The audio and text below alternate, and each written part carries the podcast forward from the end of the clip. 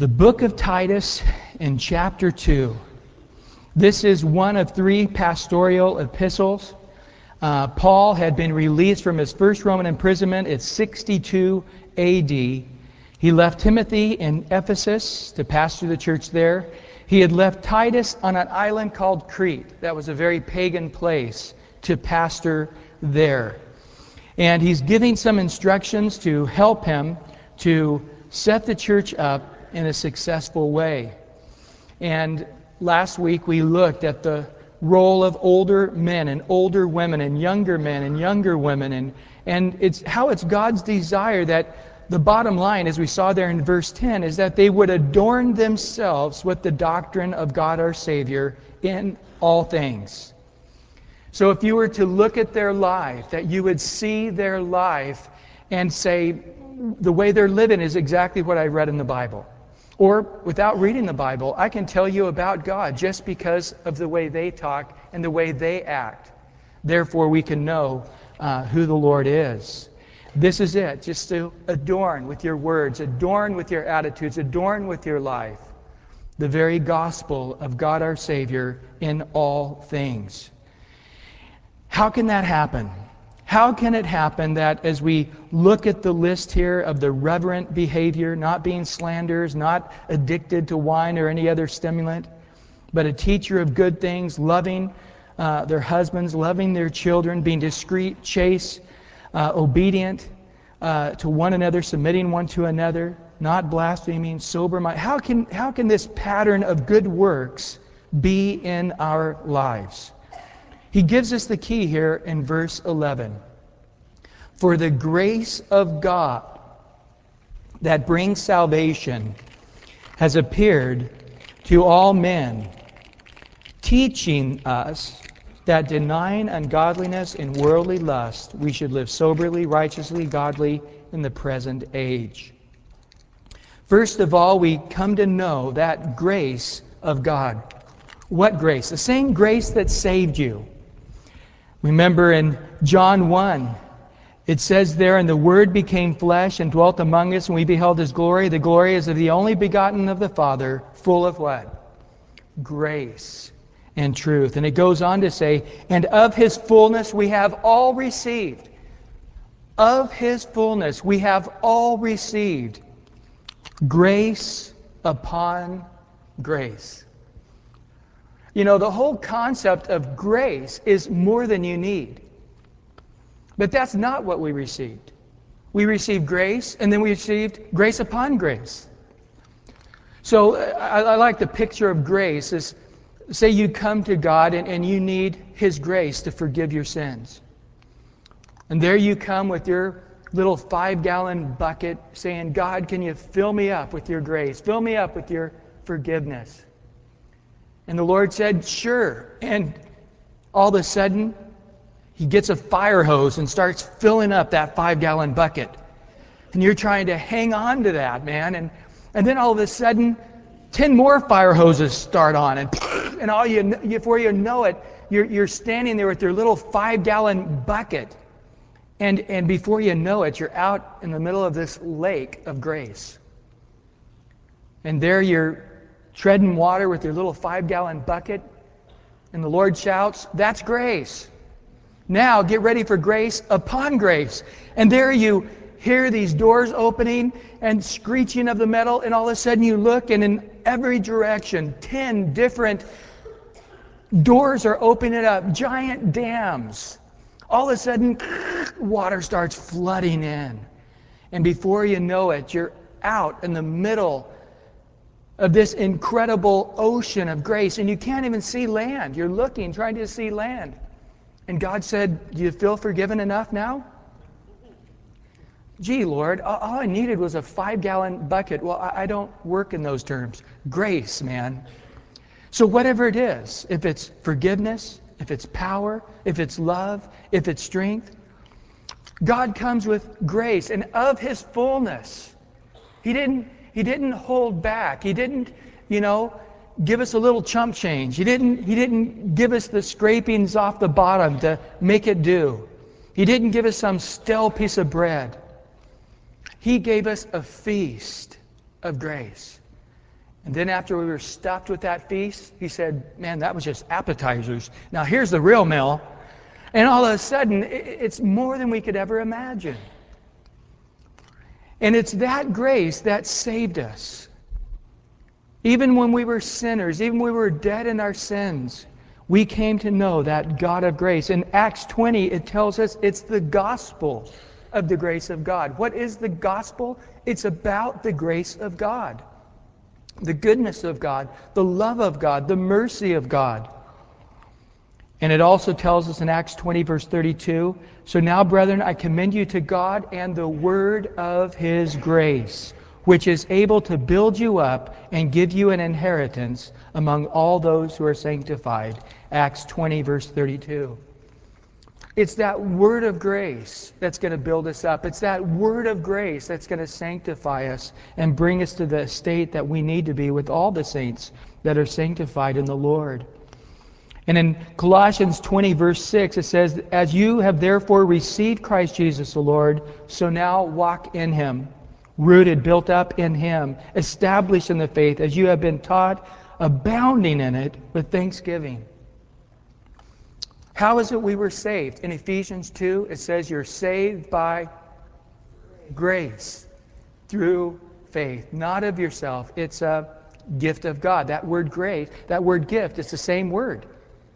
It's the same root as grace. It's by the grace of God, by the gift of God. It's not of yourself, it's not of works. That's how a person was saved by grace. So as you were saved, so now continue in Him. How did we get saved? We came and said, God, I'm a sinner. I have nothing to offer to bring to this relationship. And God said, I didn't expect it. I will bring it all. I give you mercy. I give you love. I give you forgiveness.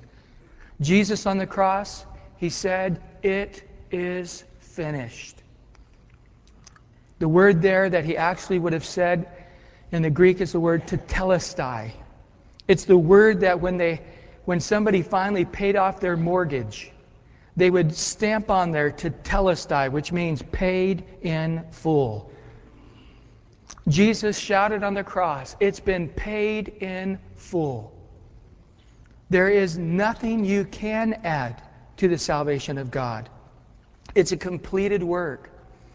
You come by faith and receive it as what it is a gift from God. And so, this grace of God, notice it says, that brings salvation. It brings it to us. We are so dead in our trespasses and sins. The Bible makes it clear that it had to be brought to us. God so loved the world, what? That he gave his only begotten Son. Nobody was asking, but he brought it to us. God willingly gave it to you. Jesus, interesting enough, gives many parables showing that God had brought them salvation, and, and the, religious, the religious Pharisees just slapped it away. Said, We don't want it. We're not interested in it. It's like a man, he said, that built a, built a vineyard. And he handed it over to people and said, Work the vineyard for me, and when it comes time for harvest, I will come and receive my share from the crops. And he sent his servants, and they said, We're not giving you a penny. And they beat some, they stoned some, they killed some. So finally, the man sent his only son. And they said, Here comes the son. Let's kill him so we don't have to give to him what's due him. And hopefully, the father will leave us alone after this point. He'll get our point of we don't want him, we're not interested in him. And they took the son and they killed him. And Jesus says, What will the owner of that vineyard do? And the Pharisees realized he was talking about them. They understood. They said that they'll take those men and they will kill them and they'll hand the vineyard over to somebody else. And then they clicked. Oh man, he's talking about us. We killed all the prophets. We didn't receive the word of God. And now in estimation, Jesus Christ is the Son, and they want to kill him. But nevertheless, God brought it to them. As many as willing to receive it can have that gift that God is bringing. And it says it has appeared to all men. Turn to Matthew chapter 11, if you would. This grace of God that was brought to us, salvation, it has now appeared to all men. In Matthew chapter 11, in verse 25, it says, At that time, Jesus answered and said, I thank you, Father, Lord of heaven and earth, that you have hid these things from the wise and the prudent, being sarcastic, and have revealed them to babes. Even so, Father, for so it seems good in your sight. All things have been delivered to me by my Father, and no one knows the Son except the Father nor does anyone know the Father except the Son, and the one to whom the Son wills to reveal him. The fact that it has appeared to us is because the Son has allowed it to appear to us, and the Father has revealed it unto us. Hold your finger there, or actually turn now to John chapter 6, verse 44. We're going to go back to Titus here in a minute, but in John chapter 6, verse 44.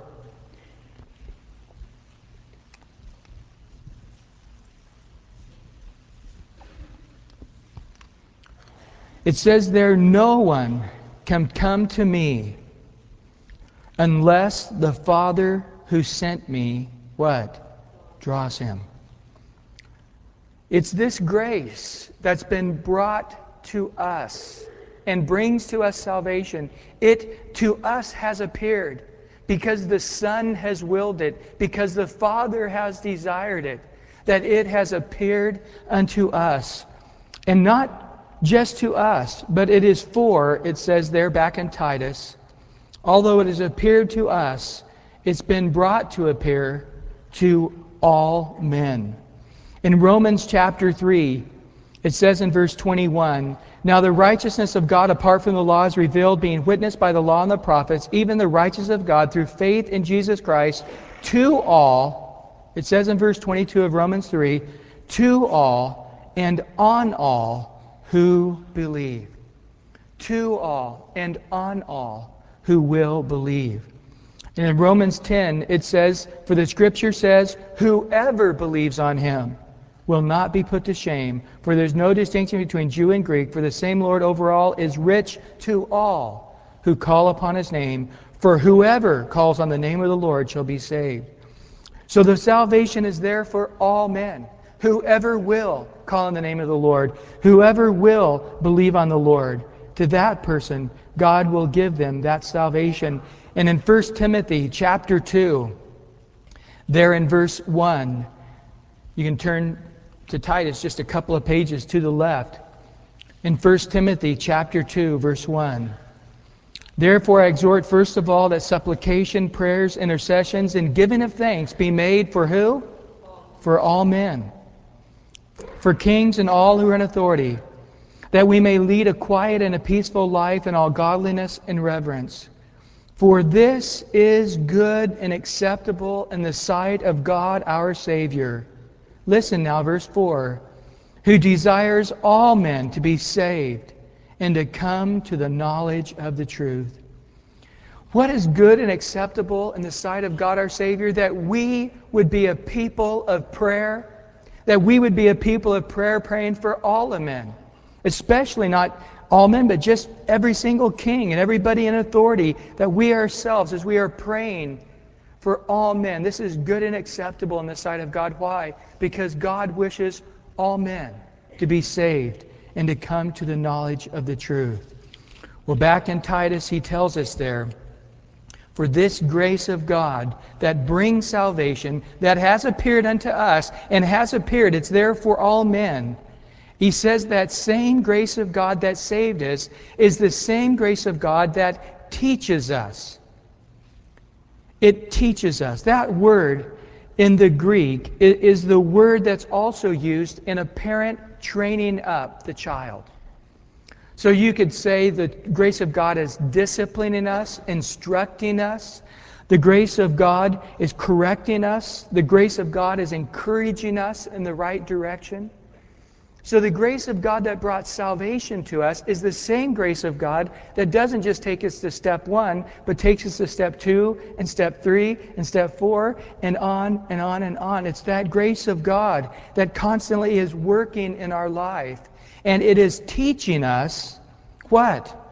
A negative, and it's also teaching us on the positive side of thing. On the negative side of thing, it's teaching us to deny ungodliness and worldly lust. It's teaching us to love the things that God loves and to hate the things that God hates. That we would be so overwhelmed with the forgiveness that God has brought to us. We'd be so overwhelmed at the kindness of God. We'd be so, over, so overwhelmed with the gentleness of the Lord. We'd be so overwhelmed with God's persistent working in our life that we would come to the place that as we're just overwhelmed with the kindness and the goodness of God that has led us to repentance, that that grace now would teach us to hate worldly lust. It would teach us to hate ungodliness. That if it's not like Jesus, I don't want it in my life. If it doesn't bring me closer to Jesus, I don't want anything to do with it. But it is the grace of God. Paul said, I am what I am by the grace of God. It says in 1 Corinthians 1 and by his doing, we have salvation, we have sanctification, we have redemption. Why? That he who glories, glories in the Lord, not in us. So if you are here today and this last week you have not given in to lust, it's because God's grace is teaching you. And it's interesting here that the word denying is actually in the aorist. It's in a completed past action. In other words, it's not something that God is teaching you on a continual basis. It's something that it's a work that God's going to do in your life, and it will be the past to you. A completed past action to never be repeated again. So it's that grace of God that's bringing us to the place that we, we stop struggling with worldly lust, that we stop struggling with ungodliness. That there comes a point in our life that the grace of God does a work, and, and we are just beyond that. We're not laying again a foundation about dead works. We're, we're just, we've put away that old dead man and we don't come back to him again. There are people that sort of just continue to suck on their bottle year after year after year as a Christian. Even though they're 15 years in the Lord, they still come to church to get their diaper changed. And the reality is, is, you know, when you're changing the diaper of a little baby, that's one thing. But when you're changing the diaper of a 15 year old or a 30 year old, it's a sad thing. And the grace of God is disciplining us, working with us, correcting us, bringing us to the place where we can say ungodliness and the worldly lust of this world is a past dead issue in my life. Now, I am not saying that we're not going to always fight with our flesh. But the Bible makes a big distinction that those who are in Christ are no longer in the flesh. So for a Christian who's following the Lord to say, man, I've really been in the flesh this week, that is just not correct. People that are in the flesh don't struggle with the flesh. The guys in the locker room after the football game or whatever, and they're boasting about their sexual exploits or boasting about how they beat somebody up or, or whatever, they're not grieved. They, they are putting it on as a badge. They're putting it on as a, a medal of honor that I had sex with this girl or I did this mean thing to that person. They are in the flesh. They're not at all struggling with the flesh. They're doing the things of the flesh and proud of it. But when Christ comes into our life, we now struggle with our flesh, and we will continue to struggle with our flesh till the day we die. But there's a difference between struggling and having continual victory and struggling and having continual defeat. And there comes a point in our walk, in our pilgrimage as Christians, where The grace of God has brought us to a place in our walk of the Lord that the ungodliness and the worldly lust are a past issue. And now it's not a matter of struggling with some fleshly sinful thing. It's a struggle to have more love, to have more grace, to have more kindness, to see the fruit of God abounding more in our life, not the struggle over the old dead man. He truly has been put to death and has been dead in the past action for years. It's the grace of God that wants to bring us to that aorist past to where we have denied once and for all that old man and he is gone. And then it goes on to say on the positive side of things that you now can live, he said. That you should. Doesn't say it's a definite. For some people, they're unwilling to let go of that old man, to put to death those old deeds of the flesh.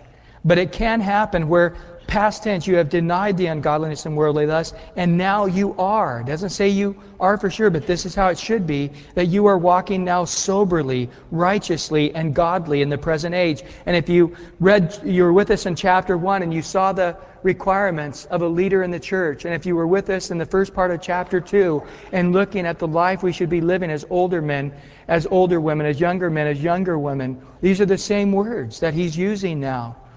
He's saying that you should now have this lifestyle of soberly living or living a life of self control. So the first thing is for yourself.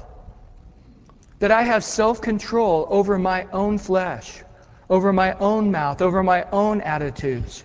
That God has given me victory, that I am walking as Christ would walk. For yourself, you're free to live in that godly manner. Secondly, for others, you're living a righteous life towards your fellow man. You are really living in such a way that you are indeed a pattern of good works that men can look upon you and they were to follow you, they indeed would be following Christ. And so your fruitfulness is becoming a benefit unto others. And then, thirdly, he says, not only should you be walking in soberly for yourself, righteously for others, but godly for God. You're walking in a way that you can walk hand in hand with the Lord. You're walking in a way that you can indeed have the presence of the Lord because you're not walking in a sinful way. You're walking in a, a godly way that God can walk in agreement with that life, hand in hand. And so you're regarding God, regarding yourself. You're, you have your flesh under control. You're walking righteously. You're a fruitfulness to other people. And you're walking godly so you can walk hand in hand with the Lord, not grieving the Holy Spirit, but quite the opposite, rejoicing the Holy Spirit. And it's right now. I mean, ultimately, we will all have this life. When we are out of this body and we are in present with the Lord in our brand new body, every one of us at that moment past tense, aorist past, all ungodliness and worldly lust are dead when we're in heaven in our brand new bodies. It's going to definitely happen in our new bodies in heaven. We're going to be soberly, righteously, and godly forever and ever and ever. But he's talking about right now in this present age. You hear people that get discouraged and just say, That's just me. You know, the Archie Bunker. You know, Edith, get used to it. I am what I am, you know. You see these younger people going, What? I have no idea what you're talking about. Well, I don't know the newer one, so I can't help you. But, you know, where you're setting your ways and, and you're saying, I'm not going to improve beyond this. This is my nature. This is my character. I'm Italian. I'm whatever. This is just the way I am. You're going to have to accept it. And God is saying, wrong. The grace of God, if you will allow it, if you will work, as Paul told young Timothy in 2 Timothy 2, be strong in the grace of God. God can bring you to the place that you can say, the past tense, the worldly lust, the ungodliness, it's something of my past life. Now I struggle not with whether or not I'm going to commit some heinous sin of the flesh, but I struggle with allowing God's love to be greater in my life. I'm struggling to, to be a greater giving person, a greater servant, a person uh, of more fruits of God's Spirit in my life. His joy can continue to grow. I get grumpy sometimes. I want a greater joy in my life. I, say things I wish I hadn't said. There's still some working out of self control of my mouth that God still wants to work in. But God wants to bring you. And when we get to that place, when God brings us to that place, like Paul said, when we were amongst you, we have a good conscience because you know that as we lived among you, and there he gives the list soberly, righteously, that we were unto you, and I can say, as God is my witness, a pattern of a godly life. Not just me, but everyone that was with me. You can follow us as we follow Christ. Boy, that's a heavy thing. Paul says, the entire time we were with you, you can know. I am confident, as God is my witness, I have a complete, clear conscience that when we were with you, we were a pattern of Christ in every aspect of our life. That's a pretty radical statement. But Paul now is writing to this place, Crete. These guys were, were lazy and gluttons and liars, and, and in the church they laughed about it. That's the way a bunch of Cretans are. We're not Christians, we're Cretan Christians, you know. We, we can never be a regular Christian because we're from Crete. And you know, Crete, we're a bunch of lazy liar and stealing type of people. And that's the way I was raised. It's, it's not us, it's our culture. And that's just the way we are. And and Paul said, You tell them, you rebuke them sharply, he says in chapter 1, that there is no more of that kind of talk. Because the work that Christ does is a completed work. And now he's given them a vision saying, Guys, the grace of God is greater than you can ever imagine. That same grace that you had no idea was out there. You had no idea of a Savior. You had no idea of a Messiah. You had no idea that He could come and forgive your sins and cleanse you from all of your past sins and, and make you as white as snow before Him.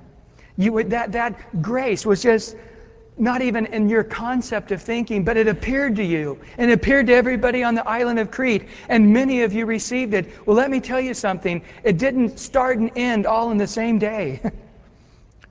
Getting your name written in the Lamb's Book of Life is not the finish of what God is doing. Right now, on the island of Crete, in this present age, that which is going to be a guaranteed fact of you in heaven is something that right now you can begin to experience. The grace of God can bring you to the place that for once and for all you can put to death that old dead man that old, corrupt, sinful man. Past tense, once for all, you can deny the ungodliness, the worldly lust. And that you should. This, is, this should be the norm for you Christians in Crete. I'm not giving you some list of how the older women and older men should be that's like, ah, boy, that's some pipe dream of Paul's. That we would live a godly life, that we would be a godly example, we would be a pattern of good works, that we would be able to teach the younger women and the younger men how to have a life of godliness. This is, he says, no, this isn't some fantasy that can't have reality. This is the norm. I'm telling you that God's grace, even in this present evil, wicked age, you say, well, back in the olden days, it would have been easier.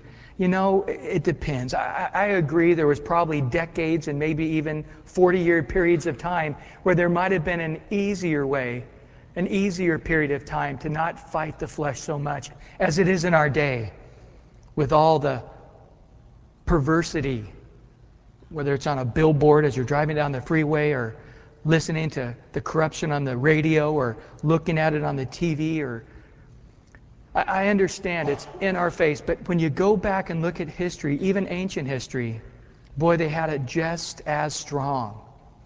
A matter of fact, their present age was often evil. Turn, if you would, to Galatians. There in chapter 1, verse 4.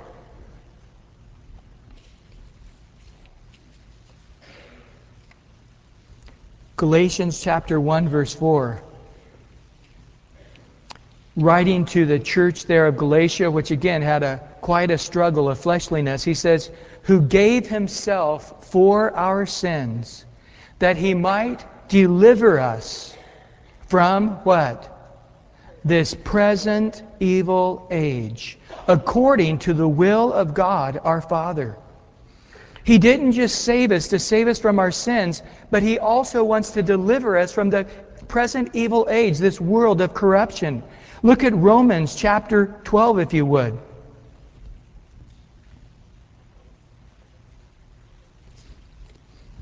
Romans chapter 12, starting there in verse 1. He says, I beseech you, therefore. That word can mean I beg you, I plead with you. He's on his hands and knees, pulling at your pant leg, saying, Listen to me. I beg you, brethren, because of the great mercies of God, that you now present your bodies as a living sacrifice. Why on this earth, why you're alive and breathing, that you daily can present your bodies a living sacrifice, holy acceptable to who? To God, which is your reasonable service. It's only logical that you would live that way. Do not be conformed to this present world. That word, it's like warm clay. In those days, when they were going to make a bust of a person, they would take warm clay and they would put it on their face, and then they would press it on their face and let it set for a little bit, and then they would very gently pull it away. And there it would have the perfect imprint of their. And then they would let that clay dry, and that would become the form. And then they would pour in the new clay, and then they would have the head, the bust of that person. An exact replica of their face. And he's saying, don't warm up to the world, and don't let the world warm up to you. And as it presses in, all of a sudden, you, like the warm clay, are molding to the world. You're being conformed into the image of this world. But quite the opposite, he says, but be transformed, be energized, be exploding, if you would. So instead of them trying to put this warm clay on you, it's like you're breaking away, you're busting away from that stuff. And you're, by the renewing of your mind, washing your mind in the Word of God, in prayer, in fellowship, in a godly living, that you may prove what is not only the good, not only that which is acceptable, as he said in verse 1, but also that which is what? The perfect will of God. That's radical. God wants you to experience the perfect will of God. Have you ever experienced that perfect will of God? I have. And there is nothing sweeter. you know, as we were getting to try to get to that dedication night, to get to this build into this building, and I kept saying, and I can't really say I said it in faith, but I, I said it, that God will make all things beautiful in His time. And I realized in those weeks before, you know, the fire came and we couldn't get electricity and we kept waiting, waiting and waiting and waiting and waiting. And uh, we kept setting dates and dates and dates. And I kept saying, hey, we're going to be in the perfect timing of God. God makes all things beautiful in His time. When we were here that dedication night, I, I don't know if everybody else experienced what I did. I've never experienced anything like it. It was truly an amazing moment in time. But I really believed it after that. God really does make all things beautiful in His time. And when you experience that sweet spot, I don't know if you've ever played tennis and you've hit the ball at the perfect angle, at the perfect part of the racket, and you're coming down and you barely touch it, and that ball takes off like lightning and goes to the very spot on the course that you want it to go to. That sweet spot. God wants every second of every moment of every day of your life to be like that. Have you ever had baseball? You know, and you just hit that thing and you barely touch it, and boom. The perfect speed, the perfect point in time, you hit that ball, and there it goes flying. Okay, when you're playing with Barbie dolls and you're combing their hair and you're just trying to get it just the way you want it, and oh, I don't know what analogy to give. When you're down, in, you know, at the casino and you pull that handle, and, you know. horrible. I hope that's not your sweet spot. Gambling really grieves me, and so anyway, but. Uh, God wants you to experience that perfect will of God. And there is that place where you can live in that perfect will of God. That's what God desires for you in this present age. Look at Ephesians chapter 2. Ephesians chapter 2.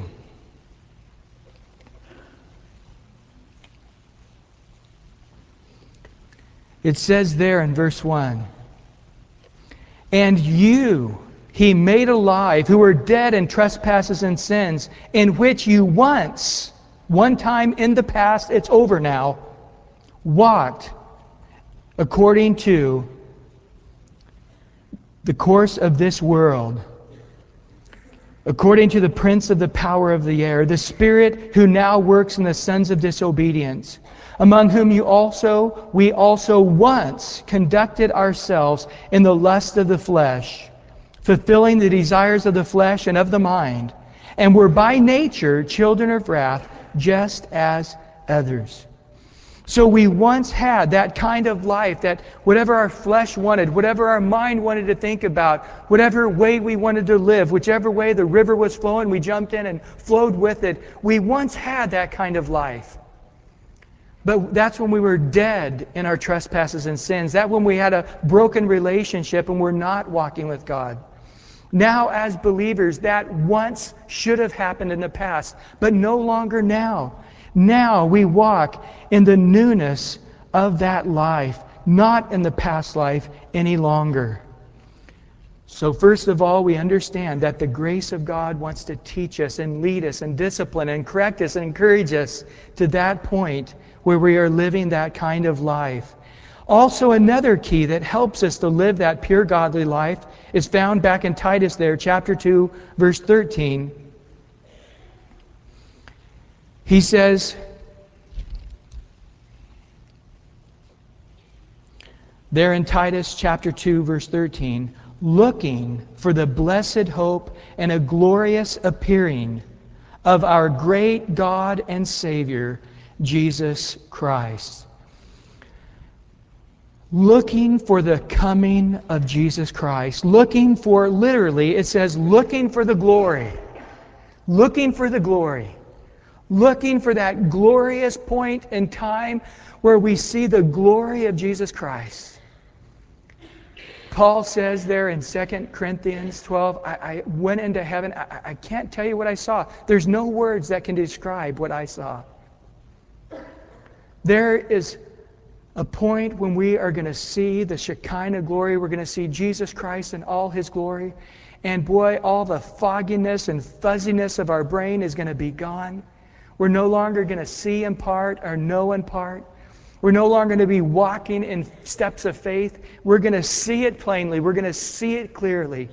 And we're going to see ourselves in a perfect righteousness of Jesus Christ.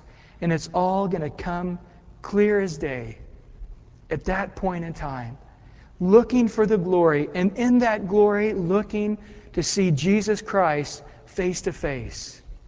And when we see him face to face, he says there that we're going to see our great God and also our Savior. In this verse, there is one article, so it's referring to one person. It's not talking about one person being God and another person being the Savior, Jesus Christ.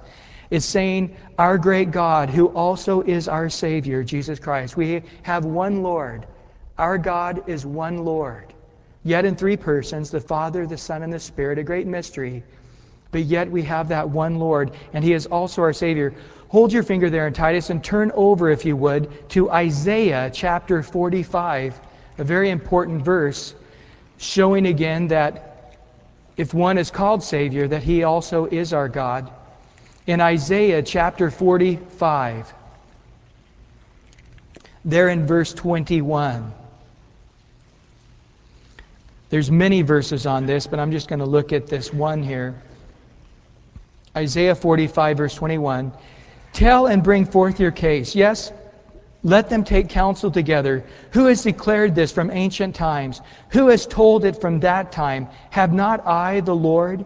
And there is no other God besides me. Listen, there is no other God besides me, a just God and what? A Savior. There is none, what? Besides me. And here we see in Titus, it tells us our great God and Savior. And here the Lord tells us in Isaiah, the, there is one Savior, and that Savior is God, and there is no other Savior. There is no other God but one. And that God we know through His Son, Jesus the Christ, Jesus our Messiah. And we need to be putting our eyes upon our Lord and upon His coming. And in and of that focus of, of an expectancy of the Lord could come right now tonight. There's a great work of purifying that happens in our life. Look, if you would, over to 1 John chapter 3. 1 John chapter 3. There in verse 2.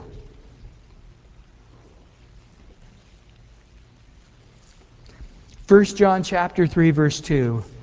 Beloved, now we are the children of God, and it has not yet been revealed what we shall be. But we know that when he is revealed, we shall be just like him. For we shall see him as he is. And listen, everyone who has this hope in him purifies himself just as he is pure. So to ask ourselves, what's it going to be like when Jesus Christ appears? What's it going to be like when we're in our new bodies? What's it going to be like in heaven? What's it going to be like in glory? that we should be continually asking ourselves our question, keep asking ourselves that question, keeping our eye on the goal, keeping our eye on the coming of the Lord. And as we are looking to his coming, presently, right now, it has a purifying effect in our lives and purifies us even to the point that he, our Lord and God, is pure. That's a pretty radical effect. In 2 Timothy 4:18, he says, Finally, there is laid up for me a crown of righteousness, which the Lord, the righteous judge, will give to me on that day, and not to me only, but to all who have loved his appearing. Loving, the, being excited about the coming of the Lord, there is a crown of righteousness waiting for us. On the flip side of the coin, those who are not expecting the Lord's coming, notice what happens to them. Turn to Matthew chapter 24, if you would. The book of Matthew, the Gospel of Matthew, chapter 24.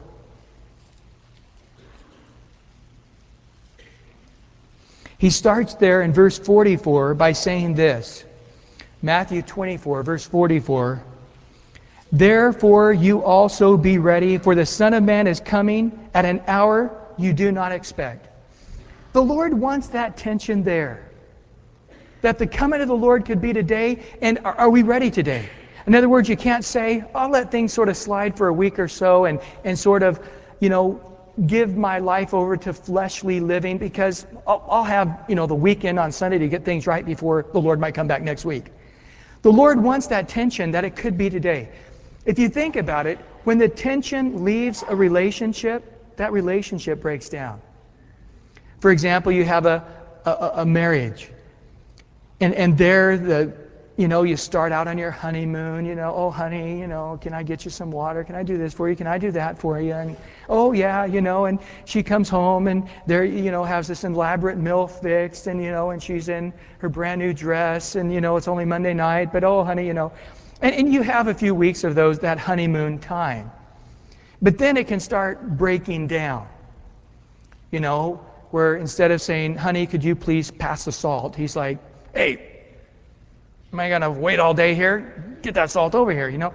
And, and you start getting rude and, and, and, you, start, you start taking really an advantage of one another, not appreciating each other the way you should. And, and what happens? Eventually, you offend each other. And you come home and she's all quiet and there's the meal and Well, are you going to eat with me? I already ate. Go ahead, you can eat. I'll be in the other room waiting for you. And, and it's like there's tension. or he's all quiet and upset and just leaves, and usually says goodbye and kisses you goodbye, but he just left. And boy, that, that's weird. Something's wrong. All of a sudden, there's tension. And all of a sudden, the hubby gets polite again. Starts talking gently. Hi, honey, are you okay? Is everything fine? You know, would you please pass the salt? You know, all of a sudden, that, that things broke down. Tension came back. And when the tension comes back, all the right manners, all the right acting that should have been there are back there again. And it seems to be that relationships can have that sort of ebb and flow where we start taking each other for granted, start getting a little too loose, a little too familiar, a little too comfortable until it gets rude. And then all of a sudden somebody's offended and things get really t- tense again. And the Lord in our relationship wants there to be some tension. And that tension is, I'm coming again. It says in 1 John chapter 2, Abide in him, little children, so that when he appears, you will not shrink away in shame at his appearing. God doesn't want us to be in that state of being ashamed at his appearing. He wants us to have that tension and to be looking for his coming. He goes on there in Matthew 24 saying this who then is a faithful and a wise servant, whom his master made ruler over his household to give them food in due season? Blessed is that servant, whom his master, when he comes, will find him what? So doing. Assuredly, I say to you that he will make him ruler over all his goods. But, on the flip side of the coin, verse 48 now, but the evil servant says in his heart, What? My master is delaying his coming. I don't think he's coming back today. I think the possibilities of him coming back this week are really slim.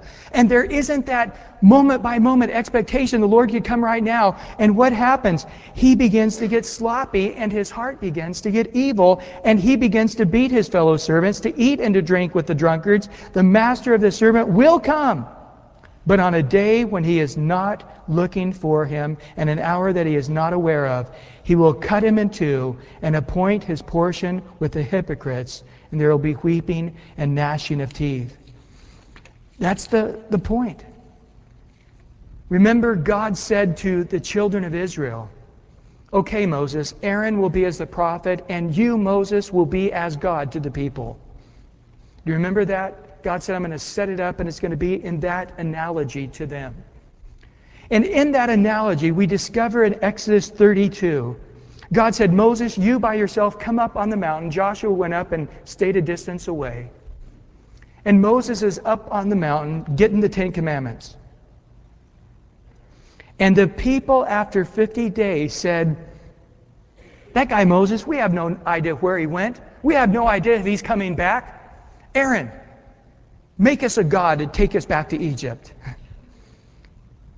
And there, Aaron, being the very weak person of character that he was, he ended up saying, Well, what do you want? They gave him all the gold, and he made a golden calf. They began to have a sexual orgy around that golden calf. And, and God said, Moses, just go down right now. I, I can't have, talk to you anymore. Those people are angering me. I'm getting ready to destroy them all, and I start a new nation from you. And Moses went down and Joshua said, Oh, there's a battle. Somebody's attacking them. And he goes, No, Joshua, they're not being attacked. And they went down there, and Moses took that golden calf and he burned it with fire, made it into ash, spread it on some water, had them all drink it. And they were all rebellious. And he said, Everybody who's for God, stand on this side. And the only person, the only people that stood as a people on the side of Moses was the Levites. Everybody else was against Moses. And there was a battle, and 3,000 people were killed in that day. And then repentance came. But that wicked heart began to spiral downwards when in their hearts they said, I don't think that guy's ever coming back. Let's take things in our own control. Let's think the thoughts that we think we need to think to accomplish what we need to accomplish in this place and time. No. We always have to be thinking on the things of heaven. We always have to be looking and joyfully looking for the appearing of our Lord Jesus Christ. And in and of itself is a purifying effect that helps us walk a godly life in this world as we look for our great God and how great He is and our wonderful Savior. And in Titus, there it says in chapter 2, verse 14, who gave himself for us, that he might redeem us from every lawless deed and purify for himself his own special people, zealous for good works. It tells us in 1 John chapter 3 that Jesus came for this reason, that he might destroy the works of the devil. Jesus came that he would destroy the, the bondage that we're in. The word redeemed there literally means to buy one out of slavery. And the Bible tells us that we're enslaved to sin, that we're enslaved to flesh, that we're enslaved in our life to these things that, that are binding us, holding us up. And that Christ didn't come to just save you for heaven, that God came to save you from all the bad turns you can make in life, all the bad choices you could make that could run your marriage, run your life. That He wants to save you from your own self, from your own destructive ways, and from the sinfulness of the world and of the temptation of Satan, from every lawless deed, and to purify for Himself His own special people. In Exodus chapter 19, write this down and look it up later. In verses 3 through 6, it says this. And Moses went up to God, and the Lord called to him from the mountain said, Thus you shall say to the house of Jacob, and tell the children of Israel, You have seen what I did to the Egyptians, and how I bore you on eagle's wings and brought you to myself. I love that. You now have witnessed how I bore you on eagle's wings, and I brought you to myself, redeemed them out of their bondage of Egypt, to bring them to himself. Now, therefore, if you will indeed obey my voice and keep my covenant, then you shall be a special treasure to me above all people. For all the earth is mine, and you shall be a kingdom of priests and a holy nation. These are the words which you shall speak to the children of Israel. The Bible tells us in Corinthians that all the promises of God are yea and amen. And God is speaking to you tonight, saying, I have bore you on eagle's wings. I redeemed you out of that flesh life, that sinful life, that life that was dragging you down, destroying you. For many of us, it was before that ever came. I think one of the greatest gifts a parent can ever give their kids is that they grow up not knowing anything else but they are a Christian. I can't remember when I received the Lord. I estimate I was probably four or five years old. But I know that I was raised up not knowing anything but being a Christian.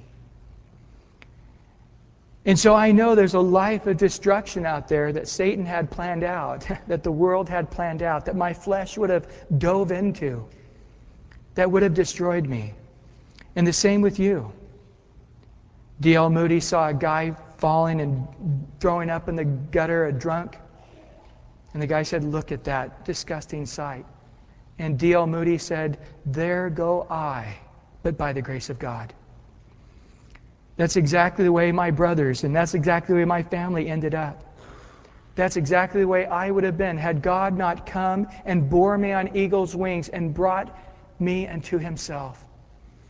And now the Lord is saying, if you will take heed to his voice, if you will obey him, if you'll let the grace of God bring you to the place that you put to death once and for all that old man with all the flesh ways, that you now can live soberly, righteously, and godly in this present age. It's not a pipe dream. It can become your daily reality to the point that you begin to experience that perfect will of God, not just the good, not just the acceptable, but to walk in that perfect will of God. That you can live and experience that life where you know and you are sensing and you're walking that I am indeed that special people of God. The, the, the actual word there is unique or peculiar. The old King James writes peculiar. We are just so walking in a godly way that we're not peculiar because of our hat or our clothes or, you know, we talk in the old King Jamish. How are thou doing, thou brethren? You know, it, it, not peculiar that way, but peculiar because we're so unique to the world. We're not living in an ungodly way. We're not going to go into the worldly, lustful way, but we're living in a way that's sanctified, set apart. And what happens? we become zealous for good works. Isn't that radical? When your body is free, when your mind is free, you have all this extra energy. You have all of this grace. Paul says, I labor more than all, but not I. It's the grace of God. So now that I'm walking in the grace of God and I've let the grace of God bring me to the place that the old man is dead and I'm walking in this newness of life, now I'm not expending energy on saying, boy, I hope God can forgive me for this one. And boy, I wish I would quit watching that and listening to that and saying that and doing that and, and walking away because you have this giant ball of sin dragging you down. And, and now it comes to try to do the duties of God, whether it's seeking God in the Word or in prayer or teaching a Sunday school class or, or witnessing to somebody. You're not bogged down and, and, and overburdened by a sinful life, but you're freed up. In Galatians 5, he says, God has set us free. He's brought us to liberty not so we can live however we want, but that we can serve through love, serve one another.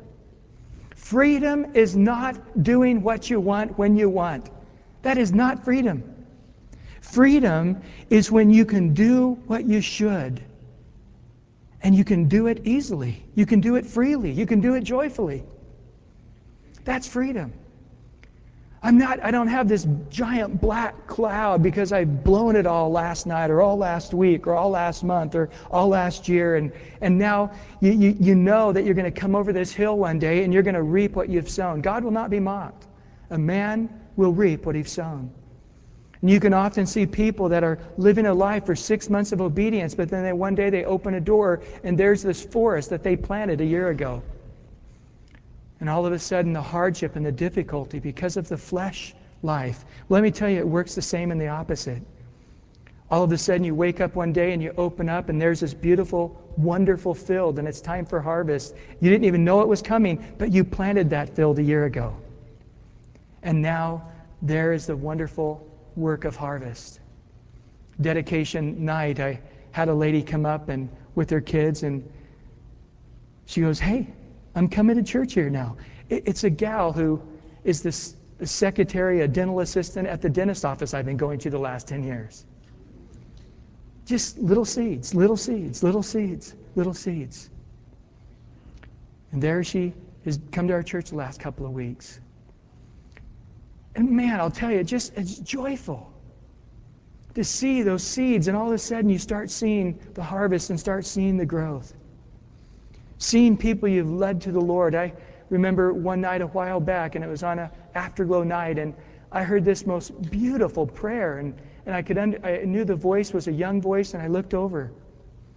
And it was a young man that used to be on my son's baseball team and led his mother and then him eventually to the Lord. And now here he is. He's a youth in our church, and here he has this beautiful prayer. Just a beautiful harvest, just a beautiful gift from God. To see that you open a door one day or you walk over a hill and there is nothing but a joyful reaping what you've sown. That's what our life should be about. There is a grace that God wants you to experience. It's the same grace that caused you to be born again.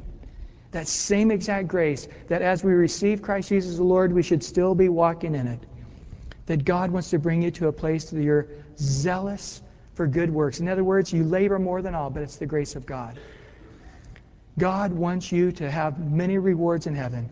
He wants you to have led many people to the Lord. He wants you to have given your life sacrificially in every way, in time, in the first of your day, in the first of your week, in the first of your finances, in the first where you're just a light like a city set on a hill at work, where you're just a beacon of salt in your neighborhood, that everywhere you go, behind you is a trail of beauty. Behind you is a scent, an aroma of Christ because of the zealousness of your good works unto Him. You know, the Bible commands us to be filled and keep being filled with the Spirit. The Bible commands us to be strong in the grace. How do we do that? Just like we did tonight worship, the Word, communion, and now a time of seeking the Lord in prayer. And you know, there's a lot of you that just haven't got it yet. You know, when you go to other countries, it's, it's funny because if you tried to make church last two and a half hours, they would be angry because it was so short. In most countries of the world, when you go to church, you're going for at least four, not five hours. And for many parts of the world, they had to travel two hours to find a place where they're teaching the Word. I often think we make it too easy, and thus there's not enough hurdle that people say, it's so simple, I could have it any time. You know, it's not that way. You don't want to look at life that way. And my prayer for many of you is that you'll get it. You'll get living a godly life and you'll have the grace to seek the Lord with us for an hour or however much time we have when I get done preaching. and it wouldn't be a burden, but it would be just a zealous thing of good works where you just can't get enough. I know at the end of the prayer time on Sunday nights, I, am not like, man, it's 8:30. but Was that a long time? It's like, oh man, I could keep going till midnight. That's the grace of God. That's the joy that 99.9% of the people who stay for the afterglow service have. And so the service is over. You can go home. You can collect your kids and go, and there's all kinds of great reasons why. Well, it's late. Man, it's 7:45. Woo! You got school the next day. Yeah. I got work, you know. I got to iron my shirt. I've got to, you know, there's always excuses to do what you want to do or not what you want to do. I mean, you call the guy up and say, hey, can you help me Saturday morning at 7 o'clock to move? It's going to probably take till 5 o'clock in the afternoon. Oh, man, I'd love to help you, but, you know, I've got so many things going on, and I like to sleep in Saturday morning. Bye. Hang up the phone. Some guy calls up. The yellowtail are running. You know, I'll pick you up at 4 o'clock in the morning. We won't get back till 8 o'clock at night. Can you go Saturday? Absolutely. I'll erase my schedule. it's always amazing that you have time to do what you want to do. And you always have an excuse for to not do what you don't want to do. And so I, I ask you to come back to that place, to listen to me as your friend, as your pastor, to say, I know that God is leading us as a family to a prayer, to a place where this place is packed out on Sunday night, and when it comes time to afterglow, somehow we end up with more people crying out to God. And it's not a drudgery, it's not a burden, quite the opposite. Because of the overwhelming work of the grace of God, we just can't get enough. There's not enough prayers, there's not enough worship, there's not enough zeal that can just cry out to God enough. It's great that you made it thus far. And so it really needs to be of a willing heart. But that is where the grace of God is leading you. And I pray that He does it for every single one of you and very, very soon. And, and I do know there are people here that literally do have to be at work at 8 o'clock. They've got to get home and, and get down to the post office or wherever by 8.30. There are people that have those reasons. And so I do know there are legitimate reasons why people can't stay. And so I know not everybody's going to be able to stay. But pray with us as you're in your car, as you're heading home, or as you're going to work. But I, I do want to know for the most part, that God is leading us to make this place what? A house of prayer. It's great. We made it a house of worship. We made it a house of communion. We made it a house of teaching. We make it a house of fellowship. But the number one priority, which often ends up on the bottom of our list, top of God's list, but the bottom of our list, is that we would make God's house a house of prayer. Lord, I do thank you again for this night. And I do thank you, Lord, that you are incredible in all your ways. And we thank you for this grace of God. And for many here tonight, this concept of the grace of God has been unfolded to them in a new and a fresh way. They've sort of settled in to say, I, am come as far as I can be, and I'm I'm still going to be fleshly to some degree. I'm still going to be sinful to some degree. I'm still going to have to live according to my flesh and, and give into my flesh here and there a little bit because I'm on earth and I can't wait for my new body. But you're saying it's now. There's a grace of God. And Lord, we know that there's a lost and dying world around us that is suffering so much right now. There's a lost and dying world that is that doesn't know about any of the gifts of God, any of the grace of God, any of the peace, any of the joy that we're experiencing here tonight. They're at home trying to get filled up on drugs and alcohol and the entertainment of this world, trying to satisfy that longing in their heart that we once had. And Lord, as easy as it is, is just to open our mouth and speak, we can't do it. You said it right, Lord. Apart from you, we can do nothing. So, Lord, we know it's the power of your Spirit we need. You commanded us to be filled, so we come before you now in this time of afterglow to be filled. We come at this time to seek your face. And we ask that you would be glorified. Give us great grace, grace that we've never known before, to press in upon you. Give us that spirit of prayer and supplication, of intercession. I know this is good and acceptable in your sight. Give us grace, Lord. Give us more grace. In Jesus' precious name. So, next week, when you sign in your kids, you can say, are you going to stay for afterglow or not? And if you are, they're going to go ahead and take your kids to the big room or to the bookstore room, the smaller kids. But for tonight, you have to do it yourself because we didn't get that logistically set out before. So take your kids and in the big room, there'll be people there watching them, and then you can come back for afterglow.